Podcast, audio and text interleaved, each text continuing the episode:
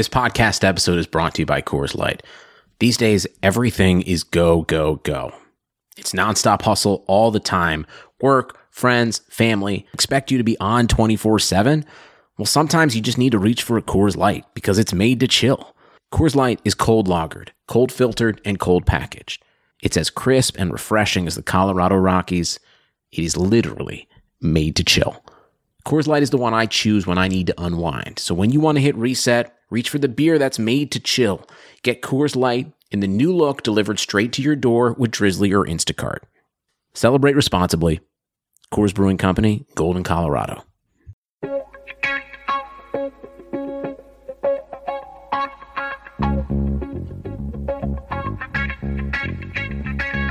Karlsson, Karlsson, världens bästa Karlsson. Karlsson, Karlsson, hoj här kommer Karlsson. Karlsson, Karlsson, ingen faktiskt ingen annan Karlsson spelar jag så bra som mig. Carlson! Carlson! Carlson scores! Karlsson, Karlsson, världens bästa Karlsson. Vackra. Yes! Welcome everybody to another episode of the Keeping Karlsson Fantasy Hockey Podcast, the best fantasy hockey podcast in the world, hosted by two guys on Erik Karlsson and their keeper pools. I am your host, Elon Dubrovsky. I am not currently joined by my regular co-host Brian Com. He's on a sunny Florida vacation, but never fear, we've got a ringer for all of you. A huge get. Scott Cullen from The Athletic joined me to talk about all the news and notes from the past week in fantasy. It was an awesome interview that we recorded on Sunday afternoon. I think you're going to love it. So without further ado, I'm going to cut to my interview with Scott Cullen, and then I'll come talk to you at the end of the show, maybe catch up on some things that happened in the evening of fantasy action, including a big trade.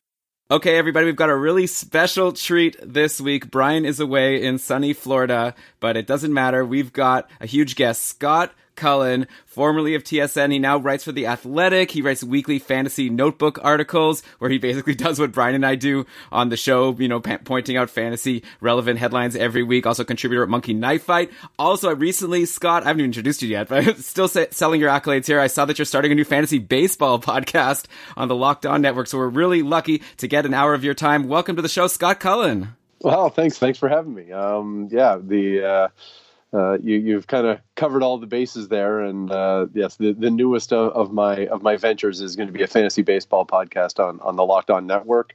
I'm excited about getting that going, but uh, obviously uh, I, have done a lot of fantasy hockey uh, writing and analysis over the years, so that's that's still kind of my bread and butter at this point. I'd say. Yeah, for sure. Well, I, I know for sure that Brian and I both always eagerly anticipate your projections that come out in September. Probably our favorite projections, especially in terms of free projections out there.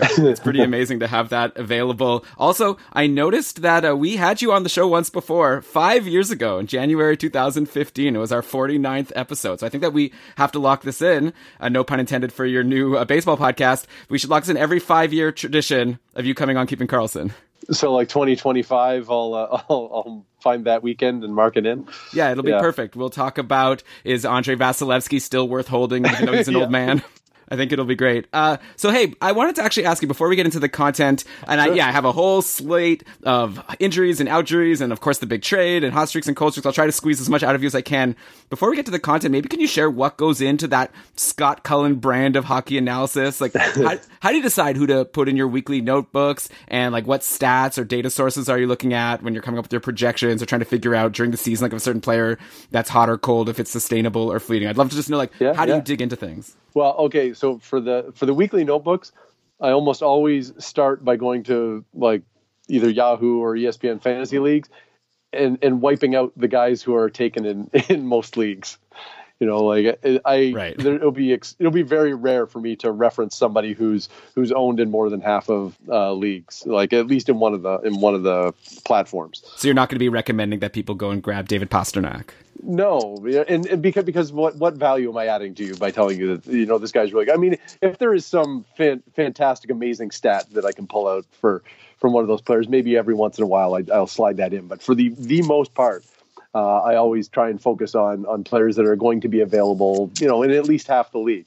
Now that might not help you depending on your league. You know, you might look at this and go, well, you know, I, I I, I, don't have a deep league.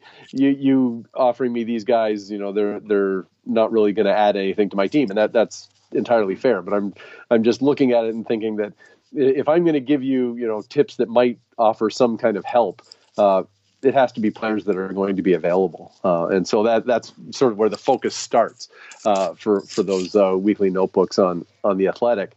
And so then um, once I kind of come up, I'll, I'll you know I'll come up with a list of 15 to 20 names that are you know of interest, and then I'll start digging in to see what kind of um, stats you, that you know might be fantasy relevant and and might provide an indication of, of what's happening uh, going forward. Like like you know, it's funny. You know, I've, I've been doing this for so long uh, that when when I first started doing fantasy analysis, it was as simple as, oh, in the last five games, this guy has six points, so pick him up. Um, but you know, I would look at that now, and well, if in the last five games he has two shots on goal, but somehow has six points, I wouldn't get that excited about it because I, I you know, I, I, don't think it's going to sustain itself if he's not generating um, you know the underlying numbers. And, and, so you know now that we have all that information available to us um, that's what I try and put put some focus on that that you want to see what the underlying numbers are and whether that supports uh, you know hot or cold streaks that are that are going on. And so that that's you know the, the gist of it. I mean th- this isn't uh, you know rocket science by any means but it's uh, I, I think that's sort of the the focus that I put on it when I'm uh, going for those weekly notebooks. Now, uh, for the projections at, at the start of the year, um, I mean, a lot of that is is um, it's weighted, obviously. Um, you know, multiple seasons worth of of numbers, and, and the more recent seasons are weighted uh, more heavily, and that and that's fine. But then, you know, I always say when you're doing those projections, there's a bit of art that goes into that science. Um, and, and, so you have to kind of make some adjustments based on, you know, is the player's situation changing? Uh, are they going to get more ice time? Are they on a new team? Um, do they have better line mates? And and and and so all of those things sort of require some subjectivity on my part because you know I, I can make a judgment that yes this player is going to have a better situation going forward or he's going to uh, have a, a, better team uh, for the coming season uh, but that that stuff can change kind of in a moment's notice particularly with line mates you know I, as much as I can um, you know project where I think a player should play. Uh, it it can take a coach ten minutes to decide. No, I'm gonna I'm changing it, and I don't really have any control over that. So um, that that's one of the things that. Uh, you know, when I'm looking at, at say a player like in, uh, I'm thinking right now of somebody like say Zach Kassian, um, you know, when he's going to play with McDavid and Draisaitl at the start of the year, and oh well, th- there's there's upside there to getting Zach Kassian because uh, you know anybody who's playing with players that great, there's a chance that they're going to score points. And um, but then you know you know he either he gets suspended or they move him down to the fourth line, and all of a sudden Zach Kassian's fantasy value kind of vanishes in a moment. And, and so you have to be be wary of um, you know I guess counting too much on on what the line mate uh, impact is going to be. I mean, like you have to take it into account, but you have to keep in mind that you know just because they're they're starting the season on that line doesn't mean they're going to end the season on that line or they're going to end the first week on that line. There's that, that's one of the the I guess more challenging parts about hockey projections is that um, you you don't know exactly. Um, how much or, or where a player is going to play in, in the lineup, and and I and I think that is is different with hockey um, compared to really any other sport you know, in, in football, you you have a pretty good idea who the starting running back is going to be, and who the starting quarterback is going to be, and probably who the starting receivers are going to be for every team. And, and so it, it's not as though somebody just kind of goes from being oh uh, a, a, regular contributor to all of a sudden not playing in, in the same way that uh, you can in hockey, because I guess the you know the variety of of lines and, and the way you know the the roster makeup is is just different and, and so I think it adds a little more challenge to it. Yeah, for sure. Actually, I never thought of it that way. Like, it's never like, okay, this receiver is playing with Tom Brady, and then this receiver is playing with the backup quarterbacks. You definitely want to pay attention to that. Yeah, in hockey, you're always paying attention to the lines. Eh, you bring up an interesting point also. Like, I wonder if these season long projections, maybe we put too much focus on at the end of the year, like looking back and seeing what we got right or wrong. Maybe it's more about you're coming up with the projections of what you think is going to happen, at least at the start, and then you have your articles every week to like give updates and tell you when to switch things. Like James Neal, another Edmonton example, was great at the mm-hmm. start of the season on the top Absolutely. power play. Yeah, and then now he's also useless. Well, I think he's he's injured and Kassian suspended, so they're useless for other regions. Yeah, but that's that's a, a, a really good point. And and now here's the thing: is that like I, I, you know, as as much as this is fantasy hockey, I still take the projection seriously um, because I think when it comes to drafting, you know, that's you can get huge value out of um, you know, if, if, your projections are good, you're going to end up with better value out of the draft than, than the other players in your league, more, more likely. Oh yeah. Um, but it, it is. I mean, in, in every fantasy sport, you have you have to be kind of adjusting and, and making moves throughout the season, and, and that hockey's no different. I mean, I think football might be the the worst for that in, in terms of, you know, your draft may not matter that much if, if because of injuries and you have to you know rotate players in and out. But hockey, you know, if you give yourself you know a, a, decent core of a team, you can do a whole lot of moving uh, around the edges um, as the season goes along. And and it go yeah it goes to that point of you know the a guy like uh, Neal who starts the season on fire and and wow everybody race, races to the waiver wire to get James Neal, and then at some point um, you know, that the ride stops, and, and so everybody dumps James Neal and, and moves on, and and there are, there are a whole lot of players that that have that kind of contribution, um, you know, uh, for fantasy hockey. You know, not not everybody is uh, uh, a, a, marquee player who who you can just kind of pencil in for 90 points or 100 points, and and that you know those those guys are great.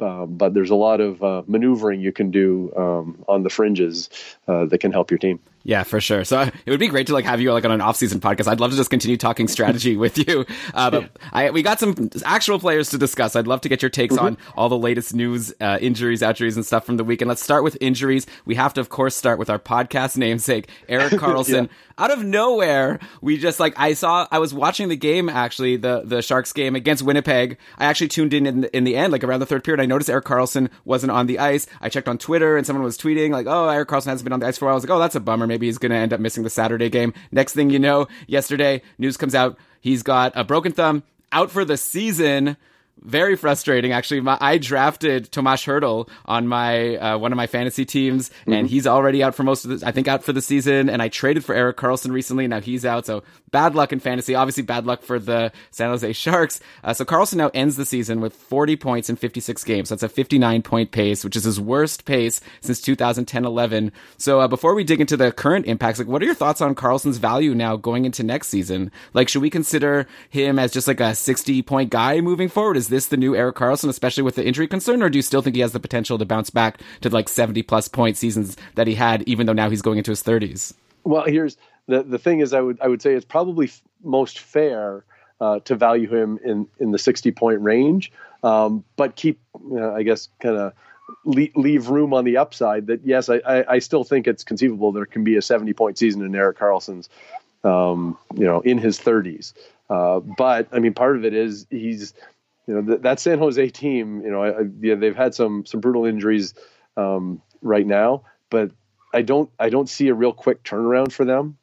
You know, if you if you look at that roster, it, they're awfully thin, uh, and so I, I don't quite know how that's going to work in terms of how much offense they're going to generate uh, in the next few years. But like if we're just looking say ahead to next season, I'm probably I'm probably fine with Erik Karlsson being valued in the you know 60 point type uh, scorer uh, because I, I don't uh, I don't trust really that the Sharks are going to have enough of a supporting cast to um, you know to to be dramatically better than what they are this year. And you know, given given what's happened with Karlsson past couple of seasons, you know that kind of tempers the enthusiasm from what you know from what he had had been uh, in his best years in Ottawa. So I'm, I, I, hold out some hope because I don't imagine that his talent is going to completely go away. But uh, at the same time, you know, when you get into your 30s, injuries tend to become more common, not less. And uh, and like I say, the supporting cast in San Jose doesn't offer uh, a great deal of hope for me uh, for for what's going to happen uh, in the ne- at least in the next couple of years. Yeah, so that is a bummer, and I guess slowly we'll have to. So I, will I'll try to already brace myself for your sixty point projection for Erik Karlsson next year, yeah, so yeah. I won't get mad. And hey, we don't even need to change the podcast name because we could just start referencing John Carlson, who's taken over as one there of the top defensemen in the league. Uh, but yeah, speaking of the Sharks being thin, they're going to be even thinner next week because Evander Kane has been suspended for three games after elbowing Neal Pionk, and as mm-hmm. we know, mm-hmm. Kane wasn't happy about that. He went off on that on Twitter a little bit. Uh, so here were the lines yesterday in the somehow they still are winning games. They beat Minnesota two nothing yesterday. So they had Labanc, Meier, and Thornton on I guess line one, and then Barclay Goodrow with Marleau and Stefan Noesen on the second line. So that's already we're seeing a huge drop in skill on the second line there. Then we had Labanc, Marleau, Meier, Thornton, and Burns on the top power play. Who would have expected at some point this season that Thornton and Marleau would be skiting on the top power play? Um, I guess the one big impact I'd like to dig into is like Brent Burns saw 77% of the power play time yesterday, which is one of his highest of the season. He's generally been either splitting power play time with Karlsson or even, you know, not getting the most power play time. Uh, and now Burns' assist yesterday brought him to five points in his last four games. Still, he's only at 39 points in 58 games on the season. So that's only a 55 point pace. Do you think now with Karlsson injured, do you see this as something that's going to benefit Burns for the rest of the season? Like, do you think for the people who have held on this whole time, they'll get the Burns of old for at least the last couple of months? Well, probably some version of it. Like like you say, that there will be more power play time available to Burns, and so I think you have to, um, you know, at least be a little bit optimistic about that. Uh, at the same time, like Burns hasn't been the, uh, I guess the the game changer that he he has been in recent years. Like um, in, in, terms of not not just putting up points, but like you know when he he's a defenseman who's generating four shots per game. That's you know a massive difference maker. Um, and and so you know this year not not only is he not generating shots at that rate, he's not scoring at his typical rate. Um, but I mean, if you're in a league with plus minus, he's also a massive minus player. And so, uh, when you when you kind of put all those things together, uh, you know, he hasn't really lived up to expectations. And now, like you say, if you've held on to him, and and you know, there there probably wasn't a great time to trade Brent Burns uh, this year, unless you unless you realized really early that you you wanted out. Uh, but if you've held on to him, you know this far, you may as well uh, kind of ride him out to the end because the you know the opportunity here is that you know he he's going to be the number one guy on, on that San Jose blue line, and because they're so thin, like they're probably just going to turn him loose in in his you know his full roverness, uh, where you know he he can create as many offensive opportunities as possible because they don't just don't have enough. I mean, my goodness, you, when you list those those lines and, and a power play that has Marleau and Thornton on it um, in 2020, uh, that that's you know a big problem, and, yeah. and I and I don't and I don't know how I, this is going to my, my point from before. I don't know how this turns around. Like even even if you you know take the, those those lines and you say, okay, well we're, we're adding Evander Kane and Thomas Hertl and Logan Couture. Okay, well that team might be adequate or okay, but that team can't be a contender. Like there's just not enough talent there, and so uh, I, I don't know you know where this goes long term. But if we're talking kind of rest of the season, there's probably a uh, a decent chance for Burns to be pretty productive the rest of the way. Yeah, it's an interesting point. Like the the thinner they are, the more they'll just tell Brent Burns to go and shoot and do his thing. So maybe it's actually better for him. We'll get those elite shot numbers that he used to put up. Uh, then, okay, another huge injury, of course, is Connor McDavid in Edmonton. He's out two to three weeks with a quad injury. Uh, this hasn't slowed down the Oilers. They've won three of their last four games, and the loss was to Tampa Bay, so you can't really blame him there. They're playing Carolina today. Uh, we're recording this at 2 p.m., so we won't be referencing the later Sunday night games. Uh, so with McDavid out, the Oilers basically have one scoring line. It's kind of like San Jose now. They've got Draisaitl, mm-hmm. Nugent Hopkins, and Yamamoto, and all three of them are on amazing runs right now. Like Draisaitl's up to 92 points on the season after his goal and assist versus Florida yesterday. Looks like he's going to run away with the Art Ross Trophy. I can't see anyone catching him at this point. Uh, then you've got Nugent Hopkins, two assists yesterday yesterday, so he's on a nice roll. And Yamamoto, who still might be available to some people to add in fantasy, mm-hmm. he has a, a, goal, two assists, and four shots. That was just yesterday, up to 14 points in his last 12 games. Now he's on the top power play with Connor McDavid out. That was the one thing he was missing. So got to imagine Yamamoto's got to be pretty much a must add in all formats, deep or shallow at this point, right? Oh, I think so. Um, and and this goes to the you know when you're playing with really good players that it's, it's, always worth keeping an eye on who who might be that you know the third member on the line. And and so you know Draisaitl and, and Nugent Hopkins are, are established, proven players, and and so you you have a little more belief in, in their production. Um, and, and so in, in, in Yamamoto's case, like it, you know, since he's been called up, he's been a really you know solid contributor, and given the Oilers um, you know, a, a, second scoring line when McDavid is healthy. Um, and so, you know, I, I, think yes, you have to add him. And, and like if he's not on power play one when McDavid returns, you, you still may want to keep Yamamoto, but I think that that can can be a bit of a tipping point. Um, you know, depending uh, on on how productive that that line remains at, at five on five, but. Uh, I think you know Yamamoto, and and because he has been available for at least in the past few weeks, he, has been widely available. You've been able to uh, go grab him off the waiver wire, and so I think g- given this opportunity that he's had right now, and given how productive he's been since coming up from the American Hockey League, I'd, I'd add him and and hope that it continues for a while. But and th- this kind of goes to the point though that he doesn't have a, a, real long track record in, in the National Hockey League of, of being productive. And, and, sometimes when you have a player who comes up and has a you know a good stretch where he has 14 points in 12 games, you know of course you're going to add him, but you also have to be prepared that you know that, that may that may not be Kailer Yamamoto's uh, you know sea level. He he may um, he may fall off, and all of a sudden after he goes pointless in four or five games, you might say, okay, well that that, that we've had fun with Kailer Yamamoto, mm. and we're mm. moving on. Uh, but you know the fact that I mean if if he's playing with Draisaitl and uh, and Nugent Hopkins, you know, he may not run into the, you know, that dry spell. You know, the, being being on Draisaitl's line can do, uh, can do a lot of good for a player's production. Yeah, for sure. Hey, current uh, leader for the Art roster, so you definitely want the player playing with him. But yeah, you're right. We've obviously talked about a couple Oilers already who used to be really valuable, and now they're in everyone's free agency. right. So we'll see what happens. Definitely, I actually will be going through the episode, and I'll throw some other names at you that seem like kind of must adds, quote unquote. Maybe that's a, mm-hmm. a lame phrase, mm-hmm. but we'll, uh, we'll, we can compare those guys to Yamamoto as we go. Uh, so I'll get to the next injury now. We go to Columbus. Seth Jones underwent an ankle surgery, and he's going to be out eight to ten weeks. And Cam Atkinson is also out with an ankle injury as a sprained ankle. He's going to be out two to three weeks. This, don't forget, Alex Wennberg's already injured. Josh Anderson is out with a shoulder injury. He might be back soon. That would be nice. Uh, Joonas Korpisalo is, of course, still out with his knee injury. Uh, maybe the injuries are finally starting to catch up to the Blue Jackets. They've lost four in a row going into today's game versus New Jersey.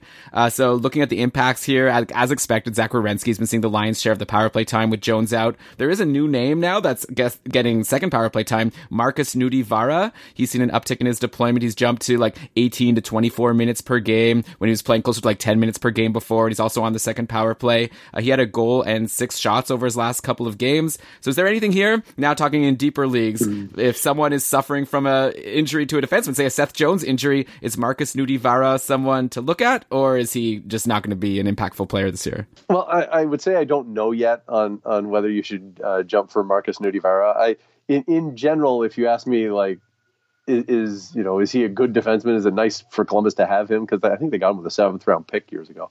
Um, then I'd say yes. Like uh, uh, they, they got good value out of him, and and he's turned into a pretty nice NHL defenseman. I haven't seen enough production out of him in the NHL to to kind of go, oh, this is somebody I, I really want to add to my fantasy team. Now, you know, as you say, the the ice time has gone up since Jones is, is out, um, but I still haven't you know we're still kind of really new in this in this uh, world where Markus Nutivaara is getting some power play time and um, and and it's on a Columbus team that isn't exactly uh, doing gangbusters offensively. You know and some of that is due to the injuries. Um, you know they got, they got thinned out by free agency. And then when you start knocking you know Wennberg and Atkinson and, and, and Anderson out of the lineup it, it gets pretty uh, pretty lean up front. And, mm-hmm. and so I'm I'd, I'd, be wary, I guess, about about taking uh, somebody like Nutivaara, like somebody like Werenski, who you can count on as a as an offensive producer, sure, you know, by all means, uh, that's someone who, who you're interested in. But Nutivaara, I, I, am still on the wait and see because I, I just haven't had him in enough of an offensive role uh, at this point in his career. Okay, yeah, that makes sense. So maybe we could tell people, add him to your watch lists, someone to pay yeah. attention to, but you don't need to rush for him. And then I guess I'll ask, we've talked about basic on every episode for the past like four weeks, but why not one more? What's your take on what's going to happen in the Columbus net once if slash once uh, Korpisalo comes back because Merzlikins continues to be a bright spot. Like even during this losing streak, he's been so so good, and everyone is arguing like is Merzlikins now the for sure number one goalie even once Korpisalo comes back, or do you think it goes back to 50-50, or is it Korpisalo's net since he was the starter before he got injured? No no way to know. But what's your what's your best guess right now? Well, here's the thing: is, is, you know we, we would love to say, oh well, you know, a guy can't lose his, his job due to injury, but of course you can uh, if the guy who comes in to replace you, you know, plays out of his mind. And, and Merzlikins kind of has. Uh, you know that he has a, a 930 save percentage um, since getting called up. And and look, if if he can continue to play at that level, it's going to be tough for Korpisalo to to kind of work his way right back into the the starting role. Like I, I and, and now I would look at it and expect that Columbus will give Korpisalo, you know, a chance to play. They're not going to, you know, bury him on the bench for the rest of the season. Uh, but I, I, think it, it, kind of goes that if Merzlikins is playing, you know, at this level the rest of the way, it's going to be hard to knock him out. Um, but be, between Merzlikins and Korpisalo, neither one of them has a real, you know, I would say firm grasp on the starting job to the point that you know if you have a couple bad starts, well, that could be enough to uh, to right. swing the momentum to the to the other guy. You know, because neither one of them has sort of established that yes, they are legit starting goaltenders in the league. Like like if if Carey Price. Uh, you know, go goes through a rough season, we still know he's the starting goalie in Montreal next season, right? With, with, either of these goalies in Columbus, you know two two bad weeks and, and there's probably they're probably ready for a change. And, and so I I, um, I think that that's sort of the way you have to play like obviously if you have Merzlikins you ride him as long as he's playing uh, this well. Uh, but you you kind of keep it in your mind that, that that this may not go on forever. I, I, don't think his, his numbers prior to the NHL indicated that, that, that this would be the kind of um, performance he, would have, and, and so I'd be I'd be a, I'd be wary just in general. Um, but that, that's I guess sort of where I am on it. Is you know you're obviously happy if you have Merzlikins, but I also think that there's a you know there, there's a, a decent chance that the Korpisalo takes over the starting job at some point by the end of the year. Yeah, that's actually a really good point that uh, we often don't consider. Like all it takes for some of these players is just a couple bad games, and then everyone like loses their mind. So yeah, I think for if people have Korpisalo out in their free agency, you might as well add him and hope the timing works out for you. That maybe Merzlikins struggles right around the time that Korpisalo is healthy. Uh, but yeah, mm-hmm. for now, it's hard to argue with what Merzlikins is doing. So in the end, we don't know. And you're you're right. It's probably just going to depend on goalie performance. I'm sure even Tortorella doesn't know how the uh, deployment's going to go for the rest of the way. Uh, you mentioned the Habs and Carey Price, so let's go to our next injury here. Another defenseman that uh, fantasy owners have been scrambling to replace is Shea Weber. He's going to be out four to six weeks with an ankle injury. At first, there was like there were tweets coming out saying maybe his career is over. So I guess it's not that bad, thankfully.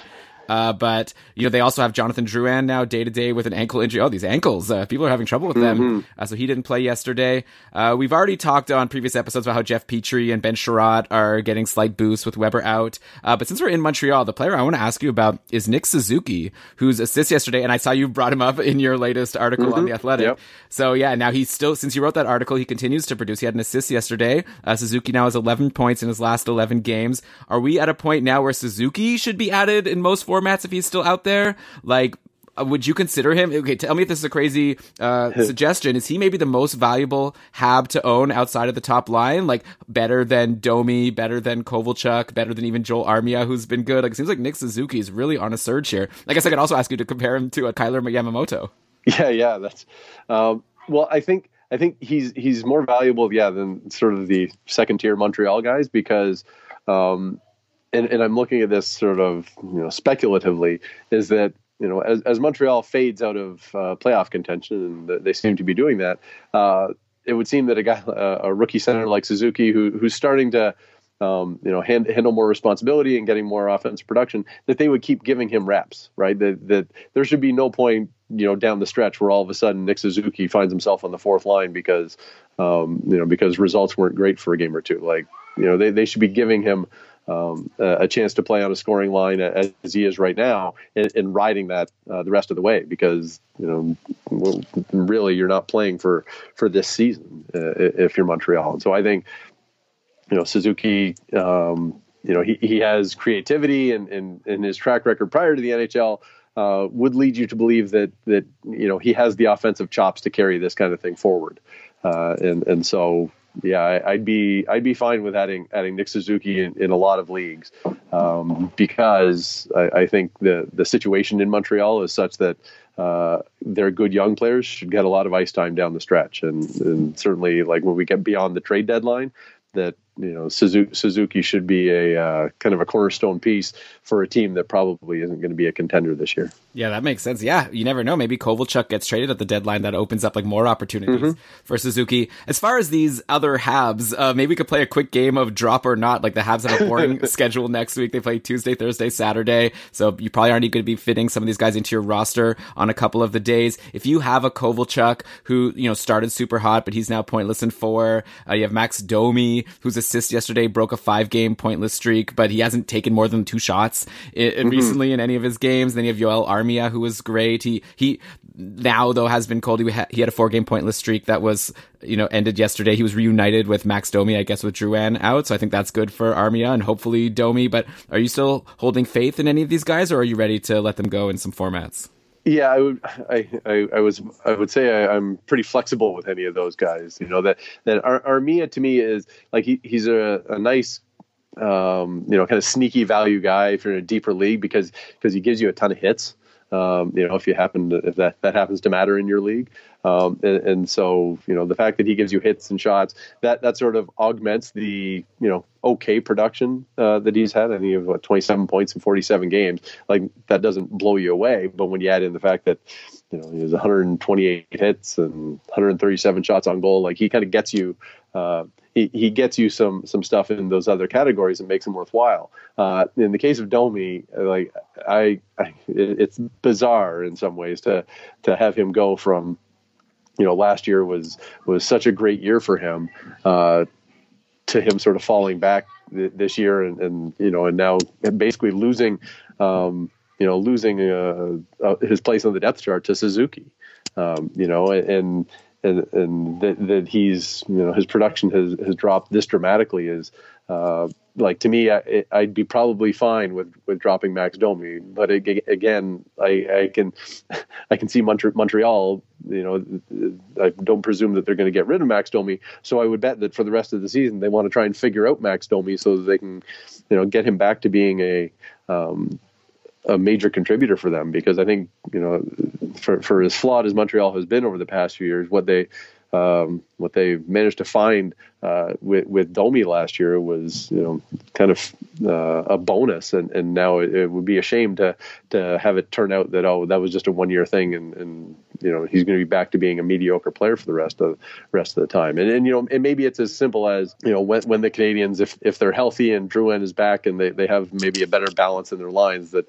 uh, that they'll get uh, some better production from these secondary players, but um, I guess the, the, as it is right now, I, I would be fairly flexible on, on any of them, and, and, if there was somebody who I like better on the waiver wire, it'd be fine to just drop them and move along. Yeah, it makes sense. It's it is a real bummer. Like Max Domi, like going into the season, I wouldn't have considered him one of the second tier Habs. You know, I thought he was one of like their mm-hmm. top stars, and he had over seventy yeah, absolutely. points. Yeah, now he's like I dropped him actually in a couple of my leagues, including uh, yeah. a very competitive Keeping Karlsson Ultimate Patreon fantasy league. So if I, if I let him go there, then I guess other people could let him go, unless you want to think that now I just uh, gave him an anti jinx and he'll be good now. But I, I wouldn't bank on it. Uh, so over on the outjuries side, so happier news. Uh, it's a term we yep. made up. So we've got Victor Olofsson back for the Sabres, and he had a great return. He had a couple goals, including the OT winner versus Columbus on Thursday. Buffalo plays Toronto today. I assume Olofsson will be back where he's been all year on the top line with Eichel and Reinhart, and also on the top power play. Olofsson is now up to 18 goals and 38 points in 43 games for the Sabres. Maybe could have been in the Calder conversation if he didn't have that untimely mm-hmm. injury. Uh, I'd assume it goes without saying he's a sure must add all over the place. Like he's only 55% owned in Yahoo, so I guess some people dropped him in leagues with few IR spots. But to me, you want Olofsson like even more than Yamamoto and Suzuki. Like he'd be the highest tier free agent potentially that we're talking about, right? Yeah, I think so. Uh, and and a lot of it has to do with uh, you know when you're playing with Jack Eichel you know that's a really good opportunity and and and again this is a buffalo team that isn't overwhelmed with uh, with scoring options. So Olofsson, you know, should be pretty settled into that spot. Um, you know, now that he's back and, and healthy, and, and like like you say, like if he had stayed, you know, had stayed healthy and not missed this time, he he'd be, I guess, you know, closer in in that in the Calder Trophy race. Like I, I don't know um, whether he'd be up up there to knock, um, you know, Makar or Quinn Hughes out, but maybe like like if if if he could continue to score at this rate and, and hadn't missed that time, it, it's certainly possible because those offensive numbers will uh, certainly draw eyeballs. And so, yeah, I, the, if, if he's available, I would certainly grab Victor Olofsson because, um, you know, for for as poor as, as the Sabres have been playing, I think Eichel, um, you know, has, has, really had a fantastic season, and, and he'll help drive that offense. And, and, if and if he's you know creating chances, and, and Olofsson is there to benefit, um, obviously Olofsson could be a, a, pretty sneaky ad for you at this point. Yeah, for sure, I agree. And like speaking of Eichel, he's on a tear. Like he has 22 points in his last 19 games. He's like pacing for 105 points now on the season. And also Rasmus Dahlin has really heated up lately. He had a cold stretch, but he now has 13 points in his last 14 games. Currently on pace for 58 points, but trending for higher there lately. So yeah, it seems like another lost season for the Sabres. But I'm curious to know, do you have a sense now of what you'll be projecting for guys like Eichel and Dahlin next season? Like, are we going to be for sure talking about a hundred plus point Eichel and maybe like a sixty plus point Dahlin? Well, I wouldn't be surprised if uh, you know if we're looking at a hundred point Eichel, um, uh, because you know the, the his his you know first few seasons in the league, it's not like they were you know even remotely disappointing. I thought he was really a good and productive player, but he, he's he's taken it to another level this year, and, and I think um, you know a, a, player of that caliber who is um, you know moved it up kind of to, to this next level and, and is still kind of in his prime. He's going to be uh, was he 23 years old? I think right now that you know we've got probably a couple more years where you really think that that Eichel, um, you know, those are his best chances to be a hundred point performer. Uh, and and so for uh, as tough as it is to do it on a Sabres team that doesn't offer him you know a great supporting cast, I have to assume that you know a he's going to play a bunch. Um, like he's playing 22 minutes a game this year. That that's a lot. Uh, but I also don't don't necessarily see that changing in, in you know the next year or two. And so I, I think you know Eichel is probably going to be somebody uh, who we're projecting at least around 100 points, whether it's you know above or below by a few points. I, I can't say today, but uh, and, and then in Dahlin's case, uh, the the fact that he got off to you know, I guess such a slow start and and both in terms of, of point production but just his overall play like if if you, you looked at kind of his, his impact um, in terms of shots and and you know expected goals and all those things it, it was not great uh, at the start of this year. And, and, and that's tough because he was coming off this season where as an 18 year old defenseman he was like the the most productive 18 year old defenseman I think since Phil Housley you know and, and so that, that's almost 40 years um, and and so the fact that he he didn't you know carry it on right away at the start of this year kind of you know raise some eyebrows and and makes you wonder whether he's um, you know uh, as good as advertised. Uh, but I think you know it does seem that he's he's finding his way back to to being that player. And so um, you know it wouldn't surprise me at all if I'm projecting 60, uh, 60 points uh, for Dahlin um, next season because I probably projected him for 60 this season. Yeah. like I, I, was pretty high on him coming into this year. So the fact that he got off to such a slow start made me kind of do a double take. And, and so yeah, I, I think if he finishes strong this year, I mean, if he finishes strong, he might, he might be pushing 50 points. And uh, I, I, would think that, uh, you know he's still a teenager. And so you know it, it, should continue to get better. And you know god willing the, the sabres will will add more talent and and that will make it a little bit easier for guys like eichel and Dahlin to to stay productive yeah, I mean they add talent. Uh, the other thing is they have to actually play that talent, like like a Jeff Skinner. they added him. I don't know what they're yeah. doing with him, but yeah, it'll be interesting to see uh, to compare your Dahlin projection to your Erik Karlsson projection for next season. Mm-hmm. So you have higher. yeah, that, that's a that's a good point because like you know in, in, general, like if I'm talking, you know, my my general way of, of projecting, I am much more in, inclined to to like the the proven performer right? Which means I, I, would tilt towards Karlsson. Um, but if he's the proven performer who's also you know missed a bunch of time with injuries and uh, and you and you get a little more uncertain about that, um, you know it's possible that that uh, you know if if Dahlin you know has a strong finish this year, then maybe, maybe I, I am thinking of him in that same neighborhood. Yeah, and speaking of Karlsson's, we've got another out jury over in Vegas where William Karlsson is back from his broken finger. And interestingly, he didn't jump back to his regular spot over the past couple of years with Reilly Smith and Jonathan Marchessault. Instead, Paul Stastny held that job, and William Karlsson bumped Chandler Stephenson back to the bottom six. And Karlsson was centering Mark Stone and Max Pacioretty. So not too shabby, maybe even a better pair of line mates, some would say. Or either way, I love yeah. the spot that Karlsson lands in because we saw potential uh, rumors that he could start in the bottom six and, and that didn't last. And so, so far, Karlsson, he's played three games, uh, no points, but three shots versus Minnesota on Tuesday. Then he had a couple of assists versus St. Louis on Thursday, and then no points, but a nice five shots in the weird one nothing win over the yeah. Islanders yesterday. Uh, so do you see this new pair of line mates as an improvement or a downgrade for Wild Bill, or does it just end up being a wash? Like it, right now, he's currently got 36 points in 52 games. That's a 57 point pace on the season. Is that around the neighborhood you expect him to stay at rest of the way? Well, if, if he stays with Stone and Pacioretty, I think I might like him a little bit more. Uh, which is, um, you know, it's not to say that uh, you know Marchessault and Reilly Smith uh, weren't good line mates for William Karlsson. Obviously, they were. The you know, for, I think it worked out really well for all three of them. But as, as uh, Vegas has been adding over the past few years, and, and you know, I guess sort of be, because that Karlsson line, um, you know, established that all right, they're they're the top line. They're when when they took the team to the Stanley Cup final. Um, when once they've added guys like Pacioretty and Stone, they've sort of, I guess, theoretically or or by name, been the second line. Um, but I mean, Mark Stone is on nobody's second line, right? Like he's he's an elite, elite uh, uh, player, and so uh, if theoretically that is Vegas' second line, well, with Stone and Pacioretty, and then Pacioretty is having a, a, fantastic season. You know, uh, one of his best uh, in, in, at least a few years. So that if Karlsson is, is you know plugged in between those guys, I, I, think that that might actually give him a little more offensive upside. And now, so when if his pace is for a 57 point pace, I, I'd say I would probably expect it to be a little bit better um, the rest of the way. I, I, remember early, early this season writing. Uh, I think uh, Karlsson made it into the uh, the notebook on the Athletic where I talked about because he got off to this slow start, but he had he had such good uh, underlying numbers that I was like, you know, it should get better.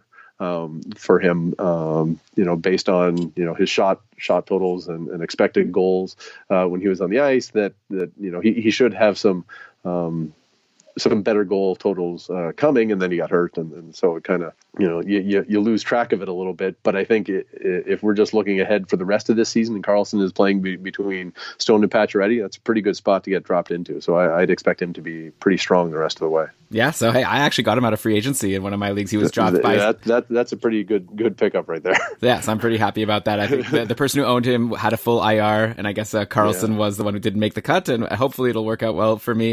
All right. So how about one more injury? Uh, and then we could go and talk about the big trade, which I'm sure a lot of people want to get your thoughts on, especially because Pittsburgh has played today, so we could actually get some Sunday coverage in here. But uh, first, the injury over in Colorado, they're fighting the injury bug again. We recall Rantanen and Landeskog hurt before. Now they've got Nazem Kadri out four to six weeks with a lower body injury, and then to add insult to injury, uh, Philipp Grubauer left yesterday's game versus LA. Uh, Ian Cole rammed his butt into Grubauer's yes. body, and and that was it for the game. Well, we ha- we don't know yet. Maybe you know, maybe you have some insider info, Scott but I don't know yet if uh, Grubauer is going to be out long term or not. I guess like regarding Grubauer, the advice is easy. Like go grab Pavel Francouz if he's available until we know Grubauer's prognosis because you've got a you know a good goalie on a good team. And then as far yeah. as uh, forwards go, Andre Burakovsky right now seems like the clear beneficiary of this Kadri injury because he's jumped up to the top line with MacKinnon and Rantanen as well as on the top power play with those guys and Landeskog and Makar. Like I feel like you can't get better deployment than that. And yeah. and Burakovsky's taken full advantage so far. He had a goal and a power play assist versus Washington on Thursday. Uh, no points yesterday in that surprising 3-1 loss to LA, but he was already hot before. He's now up to five goals and 13 assists in his last 14 games. So he's been scorching and now he's getting this deployment bump. So I got to add him to the conversation of the Olofssons and the Yamamotos. How does Burakovsky rank with these guys? Yeah, he, he's definitely in the in that neighborhood. Uh, I would uh, probably ahead of both. Uh, I, I think wow. um, because because and and maybe it's not as long term. Like Olofsson maybe has has better uh, a long term projection um, because you you expect him to be on that top line for the rest of the season. Uh, but if we were looking sort of in the immediate, um, I think Burakovsky is um, a fantastic pickup because. Uh, you know what coming into the season you know uh, i think on, on, the athletic i wrote something about uh, you know breakthrough players or or sleepers one, one of those uh, things and burakovsky and vrana two guys from uh, that had Washington in their in their backgrounds uh, were, were guys who were, were sort of my headliners of of that article. And Burakovsky got off to a really good start, but then he kind of went through a a dry spell in the in the middle portion of the season, and then and as you say, he's been like super hot lately. Uh, but I think all along, like even when he was in uh, Washington, he would go through you know stretches. Now maybe not quite as, as long as this, but where he would really flash his talent, and you would and you would see a, uh, this skilled winger who can who has good size and can score, and you're and you're kind of imagining what could be. Uh, well, I think you know Colorado is sort of finding out. You know that they, they made a pretty good investment uh, to to get him from Washington because uh, you know that they're you know he already has a career high 43 points, but you know we we still have you know a third of the season to go uh, where he he's gonna. Um, you know, and end up sort of obliterating his, his previous totals, and, and and right now, um, that if you get a chance to play with uh, Nathan MacKinnon, I mean, goodness, that's uh, there. There aren't many better spots to, to land, and so kind of in in the short term, uh, I'd be happy to take uh, Burakovsky ahead of just about anybody. Yeah, definitely makes sense. Like, how can you argue with good deployment? And he's on a hot streak, so it's all yeah. coming together for him. All right, so I guess now let's dig into this big trade that happened early in the week. We've already had Ben and Lewis discuss it on our short shifts episodes, but now we get the expert Scott Cullen to weigh in on Jason Zucker. I know you already wrote about him also in your last notebook. Yeah. Uh, so he gets sent to the Penguins from Minnesota in exchange for Alex Galchenyuk, Calen Addison, and a conditional 2020 first round pick. Uh, Zucker's jumped right to the top line with Crosby, and he didn't pick up any points versus Tampa Bay on Tuesday. He did have five shots. He made up for it with two goals versus the Hab versus the Habs on Thursday. And then so far, this game isn't over yet. It's right now five to one for Pittsburgh over Detroit with 10 minutes to go. And Zucker does already have an assist on a Sidney Crosby goal. So obviously a great spot for him on the top line with Crosby. He's also seeing second power play time. Uh, so what is the upside now for Jason Zucker for the rest of the way? Like he only had 29 points in 45 games for the Wild. So that was a 53 point pace, which isn't nothing, but not super exciting. Yeah, yeah. Um, now he seems to be in a much better situation. His best season ever was 2017-18 when he put up 64 points, 33 goals. Do you think that that's the upside we can expect for the rest of the way this time? Could he be even higher? Like, how much should we be urging people to go grab Jason Zucker if they can, maybe even compared to these other guys we've brought up? Yeah, well, I think for the rest of the way, um, my inclination would be that he should score better pace than the 64 points in 82 games. Now, the, a lot of this is projection based on you're playing with Sidney Crosby, and, and it doesn't always work.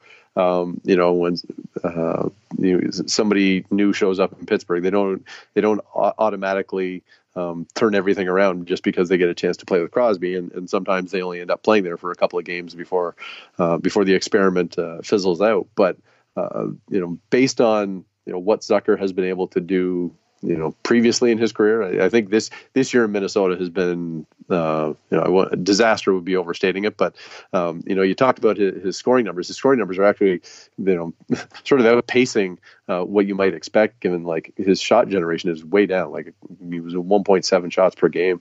Um, uh, in in Minnesota uh, the past few years have been like 2.6 and 2.7. So like that's a that's a pretty sizable drop in in one season. And, and so you can kind of see a, a, you know how he's available. The production uh, uh, wasn't great in Minnesota. His ice time was down, and, and, so I mean they'd obviously they'd already tried to trade him a couple of times already. Uh, and so you could kind of see you know how, how, a guy like that comes available. But at the same time, if you're Pittsburgh, you know this is a, a player who who can come in and fill in for Jake Guentzel. You know, like I, I think you know the, the Penguins if they're going to make a run at it, and as long as they have Crosby and Malkin, they're probably going to make a run at it.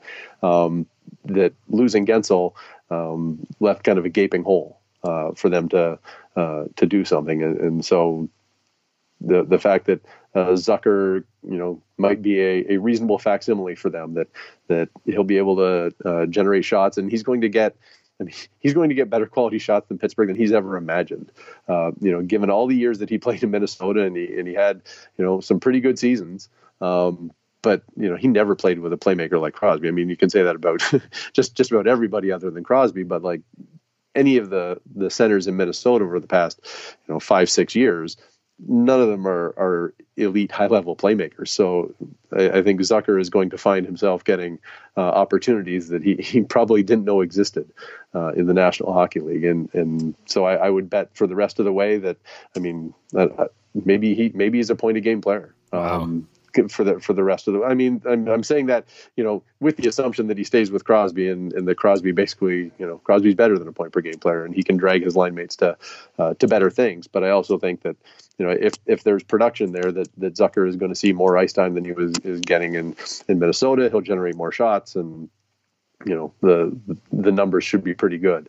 Uh, so um, you know, you, you, compare him to the uh, kind of other forwards who, who might be available on the waiver wire uh, I, I, would like Zucker a lot. Uh, I added him in, in one of my leagues, you know, where he where he was still available, and so uh, I, I, look at uh, you know a guy who guy who is who is pretty good on a team that didn't generate a lot of offense, getting a chance to play in um, in Pittsburgh, where you know when, when they're going, they can generate a ton. Yeah, I mean, I was the one like advising caution on Twitter, like after the trade, because everyone's like, going crazy. Should I drop uh, Gallagher? Was one for Zucker, like you know, lots of tweets like asking to drop different players, and I was like saying, well, you know, there's been a lot of players who've come to Pittsburgh, like David Perron, and you know, recently Alex Galchenyuk, even who people were super excited that oh, this person's going to play with Crosby and be great. And I was like, well, just keep in mind, it doesn't always work out so well. But you're saying potentially point per game for Zucker, and you're Scott Cullen, so I'm going to trust you. So everyone Well, needs to no, listen. but you know, your point is like I wouldn't I wouldn't have dropped Brendan Gallagher to, to get him because Gallagher, you know, we is a much more known commodity, right? Like even if he doesn't score as much, he's going to generate a ton of shots and uh, and, and is not a risk. Like in, Zucker's case, if, Zucker, you know, stumbles for the next few weeks, well, the Penguins might have to shuffle their lines and, and see what happens. But I, you know, when I, when you look at who's available uh, on that roster, you know, Zucker should get a, a good long look uh, playing alongside Crosby, and I think Crosby is still great. So uh, I, I think I think he can make his uh, um, his line mates uh, productive. Yeah, for sure. And yeah, obviously it's easier if you just have a easy drop or you have a streaming spot and you want to get Zucker for sure. Uh, interestingly, so his arrival didn't seem to do anything to interfere with Bryan Rust's breakout season. Like at least on paper, Rust has held onto his even strength spot with on the Malkin line as well as his spot on the top power play. So Zucker didn't bump him from there. So Crosby, Malkin, Hornqvist, Letang, and Rust. Uh, but unfortunately, Rust is going through a cold spell at the moment. He's pointless in five games going into today, and now with six minutes left, it looks like so far another pointless game for Bryan Rust unless he does something uh, in the last couple minutes. Uh, before that, he had 45 points in 37 games, so he was like the best fantasy free agent ad of most people who added him of the Yeah. season. Uh, would you be concerned right now if you were a Bryan Rust owner? Like, is there any risk that maybe Zucker bumps him from the top power play to further exasperate the problem in the near future? Uh, well, I, I suppose there's I suppose there's some risk to that, but I but I also wonder like Rust is a right shot and and, and Zucker I'm pretty sure is a left shot. So I I just wonder whether that it, it wouldn't fit uh, necessarily in the same way. Um, but in in the case of you know Bryan Rust, like this season has just been like phenomenal, incredible out of nowhere. Um, you know, NHL players typically don't break out at 27 uh, you know, the mo- most guys are starting, you know, to slow down a little bit at that age. Like, you know, you're maybe not falling off a cliff, but your your peak years should come before that. Uh, so the fact that that Rust has gone from, you know, a, a guy was kind of a, a nice secondary contributor to to having this monster season where he's playing 20 minutes a game, scoring better than a point per game, and I mean the part that kind of blew me away is that he's been generating almost three shots per game, and and you know when he had really erupted earlier in the year, he was generating more than three shots per game, and uh, and that you know sort of changed my outlook on on Bryan Rust because if you're generating three shots per game, you know the offense is is you know bound to have a, a- floor. You know that you're you're not going to just go go completely dry. And now we say that as a six game scoreless drought, but um, but I would expect that, like, if Bryan Rust is continuing to play with Evgeny Malkin the rest of the way, that he's going to continue to score. Maybe he's not going to be a point per game player, um, you know, because he's he's required he's required to have some some lofty percentages to get to where he is uh, this year, both his own shooting percentage and the on ice shooting percentage. Like, those may not last, but but I would be I won't say shocked, but I would be surprised if uh, you know the year comes uh, we get to the end of the season and Bryan Rust has like 50 points, uh, considering he's already scored 45. Like I just think that there there isn't. Um, you know, if you're playing with Evgeny Malkin the rest of the way and, and continuing to play these big minutes, that um, I think he's going to you know continue to score but but i also expect some kind of regression and that's probably what's happening in, in some ways now is that um, you know when you've when you've been shooting 20% and your on ice shooting percentages you know up in the teens you're kind of bound to go through a, a, a rough patch to bring bring those percentages back down a little bit no matter how hot you are Yeah, that makes sense. And hey, he does have four shots so far today with five minutes to go. So an, another good game, but just nothing going in for him at the moment. So it sounds like you're kind of saying if you have Rust, like you shouldn't have been expecting him to be a point per game guy anyways, but hold on. And if someone else, you know, gets nervous about him and drops him, could be a really smart ad to make for uh, the stretch of the season because he's still in this great spot. And we'll see how long he holds this top power play spot. Uh, so then we go to the Minnesota side of the trade. I don't even want to talk about Alex Galchenyuk. Like pointless in three games. such a sad story yeah. Yeah, seems as f- fantasy irrelevant as he's been all season. So I guess the bigger news in Minnesota lately is probably that Bruce Boudreau was fired in the midst of a pretty decent run that I guess mm-hmm. ended with a 4 3 shootout loss to the Rangers on Thursday when Panarin scored that goal that maybe shouldn't have counted. yeah. I don't know if that sealed the fate for Boudreau. Do you imagine if that's the tipping point to, to cost you your job? The, yeah. Uh, the league, the league messing up a, a shootout. Well, them's the breaks, I guess, in the NHL. Yeah. It's so weird. Like these coaching jobs, I can't imagine just having a job where just at any moment you just be fired. Very, very weird. Uh, but anyway, interim coach Dean Evason d- doesn't seem to have messed with the lines too much yet, as far as I can tell. Like these were the lines in yesterday's two nothing loss to the Sharks. They went with Fiala, Parise, and Staal, and then Galchenyuk with Kunin and Zuccarello, and then the top power play. Actually, it looks like the top power play. Uh, Matt Dumba was there. Actually, Dumba, maybe he, is he someone that we can expect an improved finish from now with the new coach? Like, if, especially if he's going to get some extra power play time the rest of the way. Uh, he had two assists in his last three games, which is nice, and uh, it wouldn't it wouldn't be too hard for him to improve on the sad twenty eight point pace that he's put up so far, right? Oh, for sure. And uh, you know, the, given you know what he's been previously in his career, for him at least not to contribute offensively is, is troubling, I guess, in, terms of you know what the value you'd expect to uh, to gain from him. I mean, he scored 12 goals in 32 games last year. That that's not the kind of thing you expect from a defenseman. Um, and and you know maybe you wouldn't expect him to to keep that pace over a full season, but you'd, you'd expect uh, the offense to um, come a little bit easier than it than it has for him this year, and, and so that that's you know part of it is is that you know he he should play uh, a prominent role in the power play, and uh, if the the Wild are prepared to to give him that, then you know Dumba might be a nice guy to grab off the waiver wire because you know he, he's proven in the past that he can you know he can produce points with the man advantage. And and heck he, one of the things he does really well is he produces points at five on five it's just been a really tough season for him. And uh, you know, be, before the season, I think it, I think it was on the Thirty One Thoughts podcast where they interviewed him, and, and he was talking about you know possibly scoring thirty goals because um, you know his, his pace last year was kind of in that range, and so you know he has that sort of drive in him that he he wants to put up a bunch of points. Um, but it, it, just hasn't happened yet. So I, if you're the Wild and uh, you, they give him uh, a little bit more time on the power play. You know, may, maybe he does have uh, a finish that helps to salvage this season, but I, I, uh, I, think in, in general, it's just been a really disappointing year for him to um, not be able to um, produce at, at, the level that he did in, in an injury shortened uh, year last year. Yeah, I mean, now I think you've solved it. It sounds like he jinxed it. you shouldn't have yeah. said that. Defensemen don't score 30 goals. Now you end up with a 28 point pace season. That's what you get, Matt. Yeah, well, well, I, I remember when I heard it, I thought, that that seems you know you're asking for trouble when you start talking about a defenseman scoring 30 goals because yeah. like we're not in that era where defensemen score 30 goals anymore, and uh, it turns out that no, you know he's sitting on four. Oh, bummer. Yeah. And I guess, of course, yeah. So since we're on Minnesota, I have to, of course, ask you about Kevin Fiala, who's totally mm-hmm. scorching lately. 10, he had 10 points in five games before going pointless in his last two versus the Rangers and the Sharks. Uh, he also has 33 shots in his last seven games, which is pretty crazy. Uh, so seems to be checking all the boxes to me, like great deployment, like he's on the top line and top power play. He's taking a lot of shots. He's producing. So again, I don't know if I've actually gotten you to rank these guys yet, but like, where, where does he rank if you want to answer with the, like the Olofssons and the Burakovskis and the Yamamotos of the world. Is Fiala in a similar stratosphere? Oh yeah, I, I, think so. And and for I mean, it's one thing that he's been that he's put up the points, and that that's really good. Uh, but the thing that um, has really stood out to me is the shots that that he has. Um, you know, I think if you if you look back at uh, in his his time in Nashville and, and I guess his earlier time in, in Minnesota, shot generation wasn't necessarily um, great for him. Uh, that you know there were a lot of games where one or two, and and you know it doesn't really doesn't inspire a whole lot of confidence that oh he he's really going to be an impact player. Um, but you know, and, but if you look, I mean, goodness, you look at um, the forwards available in Minnesota. Uh, you know, there's a chance for for a highly skilled guy, and I think Fiala, you know, qualifies as that, you know, to really take a, a prominent role. That you know, if, if, you if you prove that you can produce, uh, you you should have all the ice time you want and more because they, they just don't have enough guys um, that, that I think you can consistently count on, and so.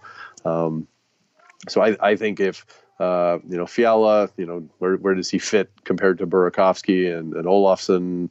I, I, guess I can, the best I can say is he, he fits in that same neighborhood that, uh, you know, he, he's not going to continue at a, at a, 10 points in five games kind of pace. Uh, but, you know, I, I, would be really excited about a guy who I see who has, you know, his shot shot totals over recent games are five and five and four and six and six and three. Like, you know, you, you start add, adding those um, those games up and, and, you can be pretty excited about, um, you know a guy's chances to produce offensively. And um, you know, I, will presume that uh, that Dean Evason, you know, he, he's aware of all this. And, and uh, when you step into this uh, situation as a head coach, um, you know, you don't want to mess up the one guy who who is uh, being really productive on your team. So I think they they probably want to give him.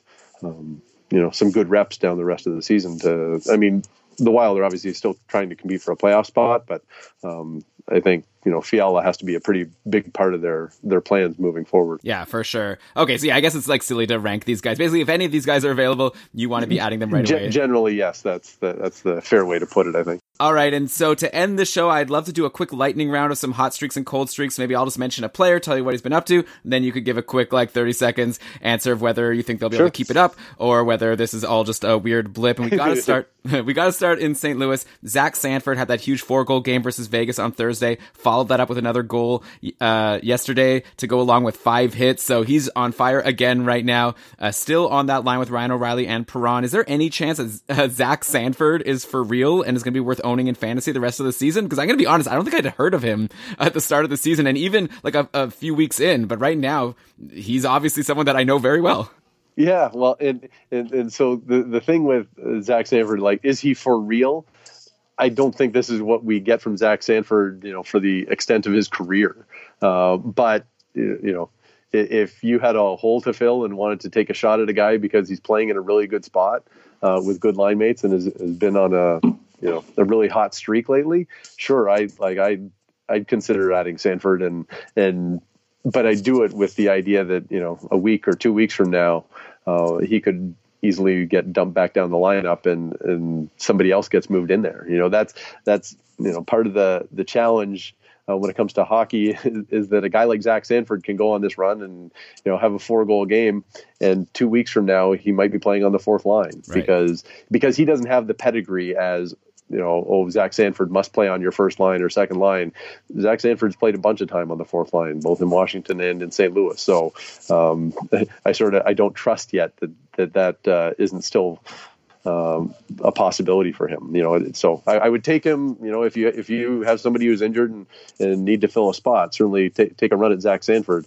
Uh, but uh, I, I, would also be prepared to to, cut him loose uh, if things start to slow down. Yeah, for sure. So as soon as he changes his line, then definitely you would drop him. But hey, in a mm-hmm. bankers league, especially if your league counts yeah. hits, you're all over him. And St. Louis, great schedule next week: Tuesday, Thursday, Friday, Sunday. So you avoid that busy Saturday day. So if you're ever going to add him, now would be the time. Uh, on the flip side, in St. Louis, what's going on with Jordan Binnington? Like even with that four goal game by Zach Sanford, uh, Binnington couldn't secure a win. He led in six goals on well, 52 shots again. So yeah. it's kind of hard for him. But still, he lost to Vegas. He now only has one quality start in his last eight games. Uh, all the rest of those games have been 903 save percentage or less. He's down to an 889 save percentage over the last couple of months. That's 15 games. So Binnington doing more harm than good to his fantasy owners. Should his owners be panicking considering dropping him? We had a tweet from someone named Bader X33 asking if he should drop Binnington for Blackwood. So if you're in a league where guys like Mackenzie Blackwood are available in free agency, is Binnington someone that you don't necessarily need to hold anymore?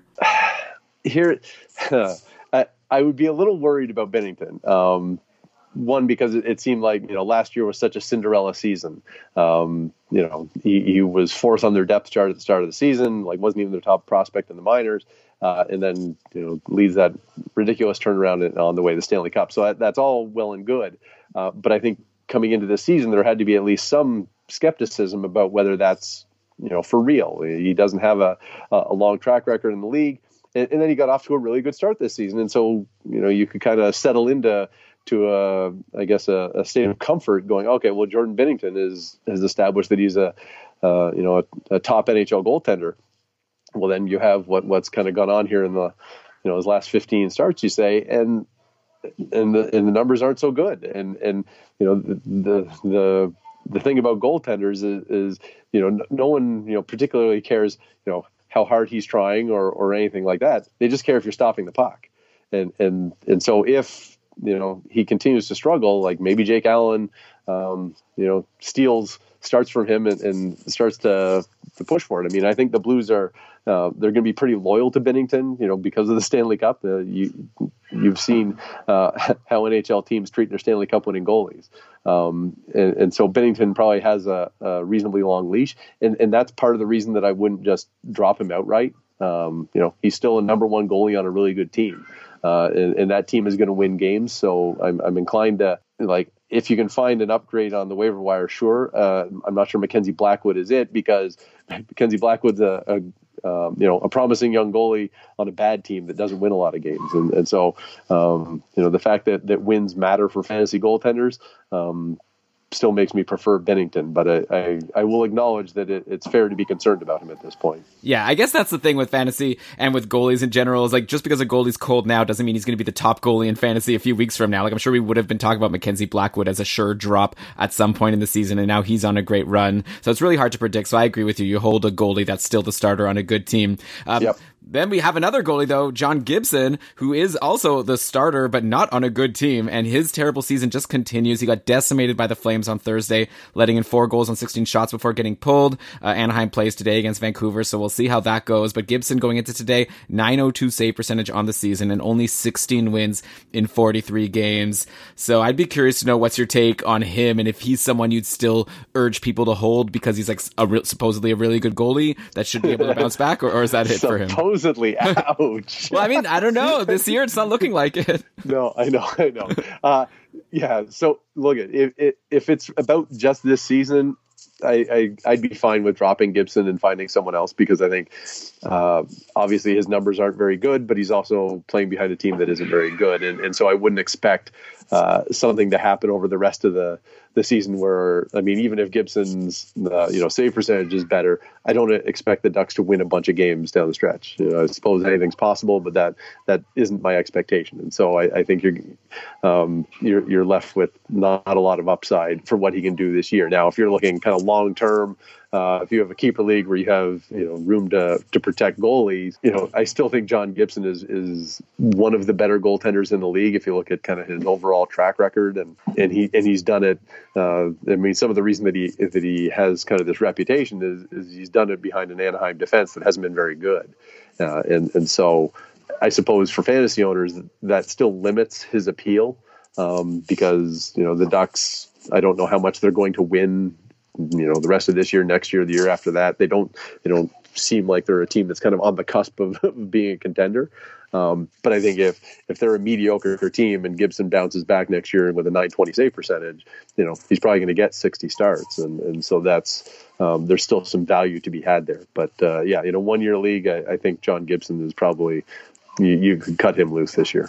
Yeah. Okay. So I, I get that. So you're saying you still have faith in him long term. This yeah. year it's probably not going to work out. Uh, another goal. Actually, let me mention quickly on Anaheim. Uh, there is one nice thing you could say about them right now, which is they have a really good schedule next week. They play m- Monday, Wednesday, Friday, Sunday. So there probably are some ducks available in your free agency. Like if you're in a shallow league, maybe even a Rickard Rakell, who's only owned in 67% of leagues, Getzlaf's owned in 42, a Fowler 22%, and then like everyone else is below 20%. Maybe, you know, like a Henrique or a Silfverberg could have value to you. So if you're in a deeper league and you are looking, I, what I like to do is set my lineup for the week and see like if I'm already going to be benching guys on Thursday and Sunday, I mean, on Saturday, then maybe those are guys you might want to drop for an Anaheim player if they fit in. Uh, okay. One more goalie that I'll throw at you that's been terrible. This is the season of just like goalies who we expect to be good being bad. And Sergei Bobrovsky has been just as bad, if not worse than Gibson lately. More sub 900 save percentage starts than good starts over the past month. So he's blowing you up all the time. His three goals against on nine shots on Thursday versus Philly brought him now to a sad 896 save percentage on the season.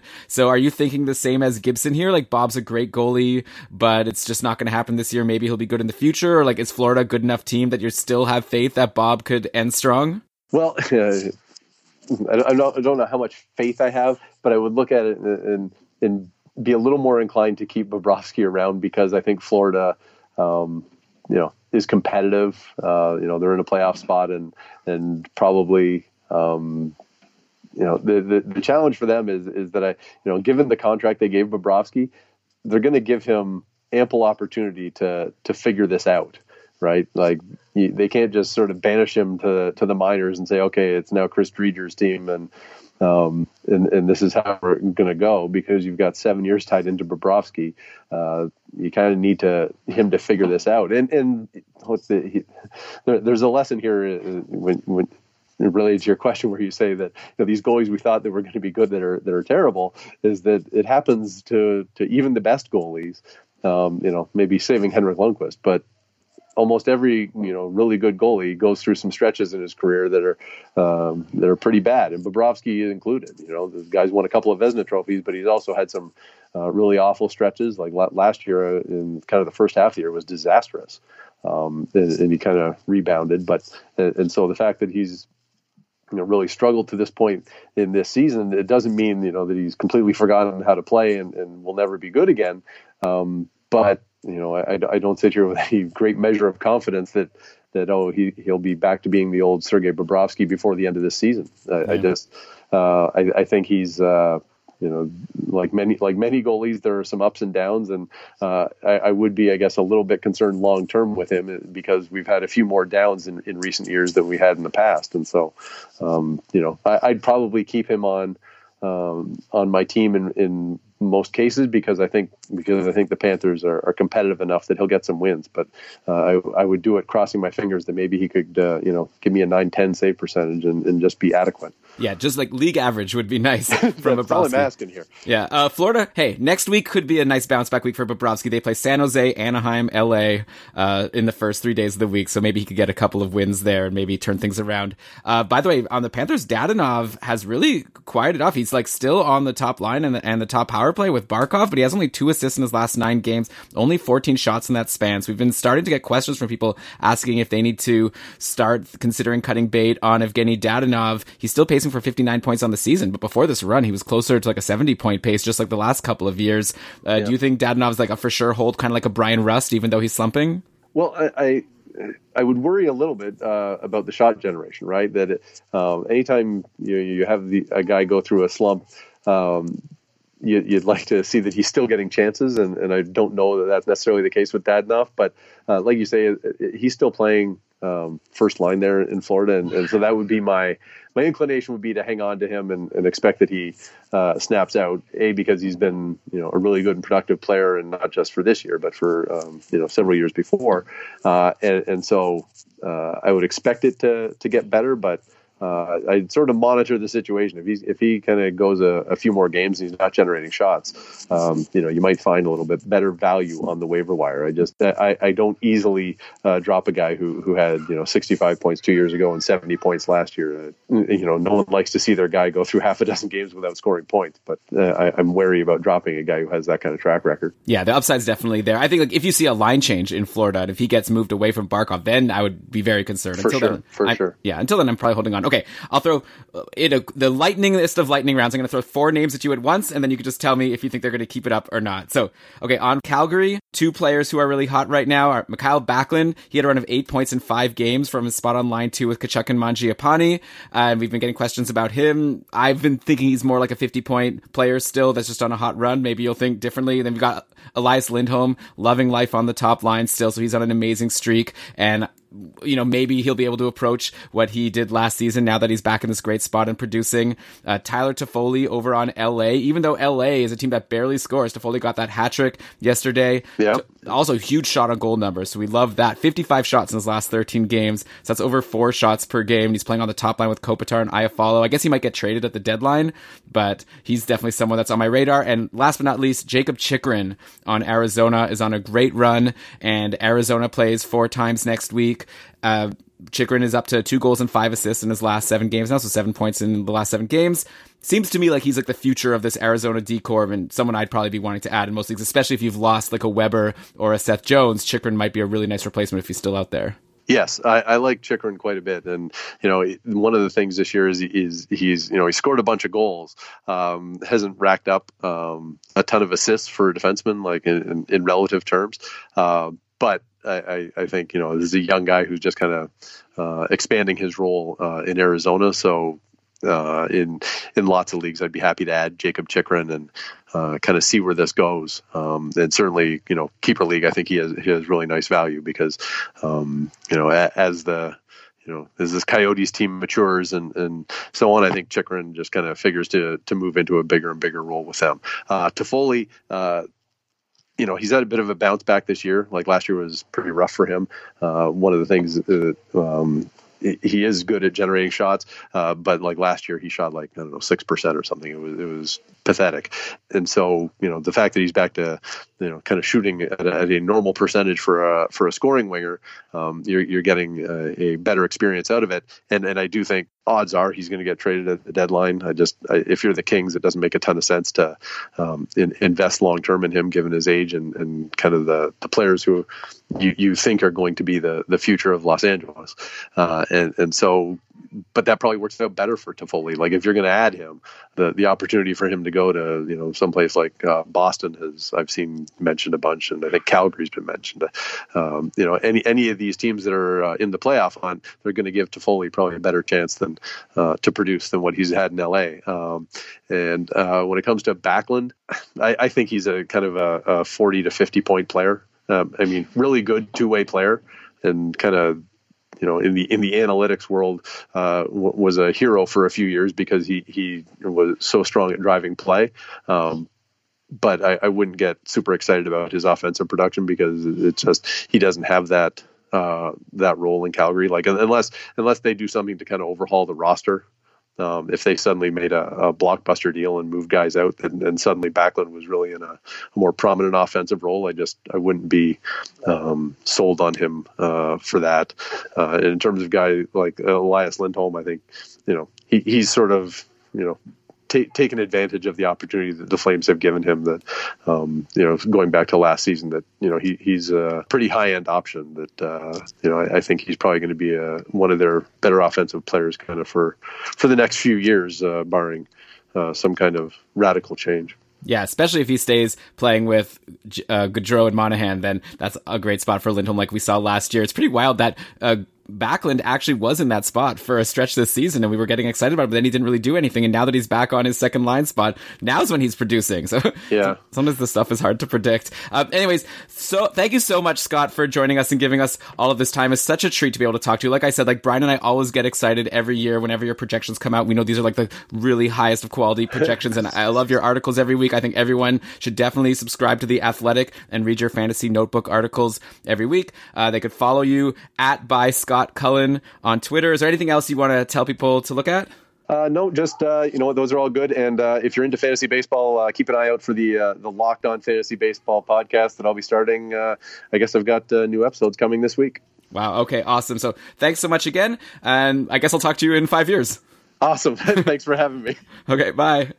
Okay, how about that? Scott freaking Cullen. What a great interview. Thanks so much again, Scott, for joining me on the show. Okay, so before we wrap up, I just wanted to mention a couple things. Now, this is late Sunday night, and I'm about to edit this show and send it out in the world. But before I do, I wanted to mention a couple things. First of all, we've got a big trade that I have no insight on really yet, but Blake Coleman has been traded from the New Jersey Devils to the Tampa Bay Lightning in exchange for prospect Nolan Foote and Vancouver's 2020 first round pick. So my initial thoughts is this is probably not good for Blake Coleman's fantasy value because he's been playing, you know, top six minutes and playing on even the top power play with Nico Hischier out over in New Jersey top power play for sure out of the question, I'd imagine for Coleman. I don't know about these top six minutes. Also, I guess maybe the best case for him would be if Kucherov and Stamkos get split up again and then he gets to play with one of them. Uh, but I don't know. Obviously, watch at Game Day Lines on Twitter. Go to GameDayLineTweets.com and follow the Tampa Bay Lines. I'm going to be very closely watching it. Uh, probably not great. Great for the Tampa Bay Lightning to bring in some depth. I don't know about Blake Coleman's fantasy value. Uh, the other quick thing I wanted to mention is Frederik Andersen had a really bad game today. He got blasted by the Buffalo Sabres. And this is on the heels of Jack Campbell having been really good while Andersen was injured, right? He's played four games. Talk about Campbell now since he came to the Leafs. Uh, we're looking at three wins, one overtime loss. His last three games have been very sterling, like high save percentages. I wonder if, if you picked up Jack Campbell while Andersen was injured, you know, after the trade, maybe you want to hold on a little bit longer. Like, who knows what's going to happen? Most likely, Frederik Andersen takes over as the, you know, somewhat high volume starting goalie on the Leafs. But for now, I wonder if, you know, Andersen struggles again in his next game. I wonder if Jack Campbell could sneak in and take some more starts. So that's a name that I'm going to throw out there. So I'm going to maybe hold on a little bit longer. Anyway, hope you really like the show. Obviously, the short shifts guys will be back at you on Wednesday morning to break down everything that's happened, you know, tonight through Tuesday. Uh, if you like the show, we'd love to hear from you. Tweet at us at Keeping Karlsson. We love hearing your feedback. Obviously, give us a follow if you're not doing so already. If you want to help support the show, first of all, we'd love a five star review on Apple Podcasts or wherever you're listening to us. That really helps us out. Doesn't cost you a thing. Really helps support the show. Also, if you want to extra support the show, we still have our Patreon program going and we're churning out those rewards to our patrons to thank them for all of their support. So first of all, thank you to all the patrons who've been with us all year long. It's because of you that we're able to make all of these shows for you every week. And yeah, if you want to sign up, it's not too late and you can sign up even for just a month. Throw us five bucks to thank us for what we've been doing. And in exchange, we're going to give you access to our patron only Facebook group. You might want some, you know, intense ad drop, maybe trade advice going into your fantasy playoffs. You'll have a huge group of people, including myself, Brian, Ben, Lewis, and others to help give that advice to you. And it's a lot of fun in the Facebook group. We always have a blast there. We've also got our monthly patron cast. We had a really fun one last month. We have another one coming, you know, in a couple of weeks. Uh, then there's a bunch of other perks. Our show notes. We've got the bonus episodes that Ben does on Saturday mornings where people ask streaming questions for the busy Saturday night slate. So it's a lot of fun. Check it out. keepingkarlsson.com slash patron. But with that, let's cue the outro music. And I don't really have any credits to read. So once again, thanks so much to Scott Cullen and Brian and I will be back next Sunday with another regular episode of Keeping Karlsson, which, by the way, another perk for the patrons, we record live on Facebook. It's always a lot of fun. So until then, keep on keeping Karlsson, but not Erik Karlsson, at least in a one year league, because he is done, unfortunately. So sad. But hey, I talked with Scott Cullen, uh, William Karlsson looking pretty good. John Carlson, of course, is great. So you got lots of Carlsons to keep on keeping on your roster.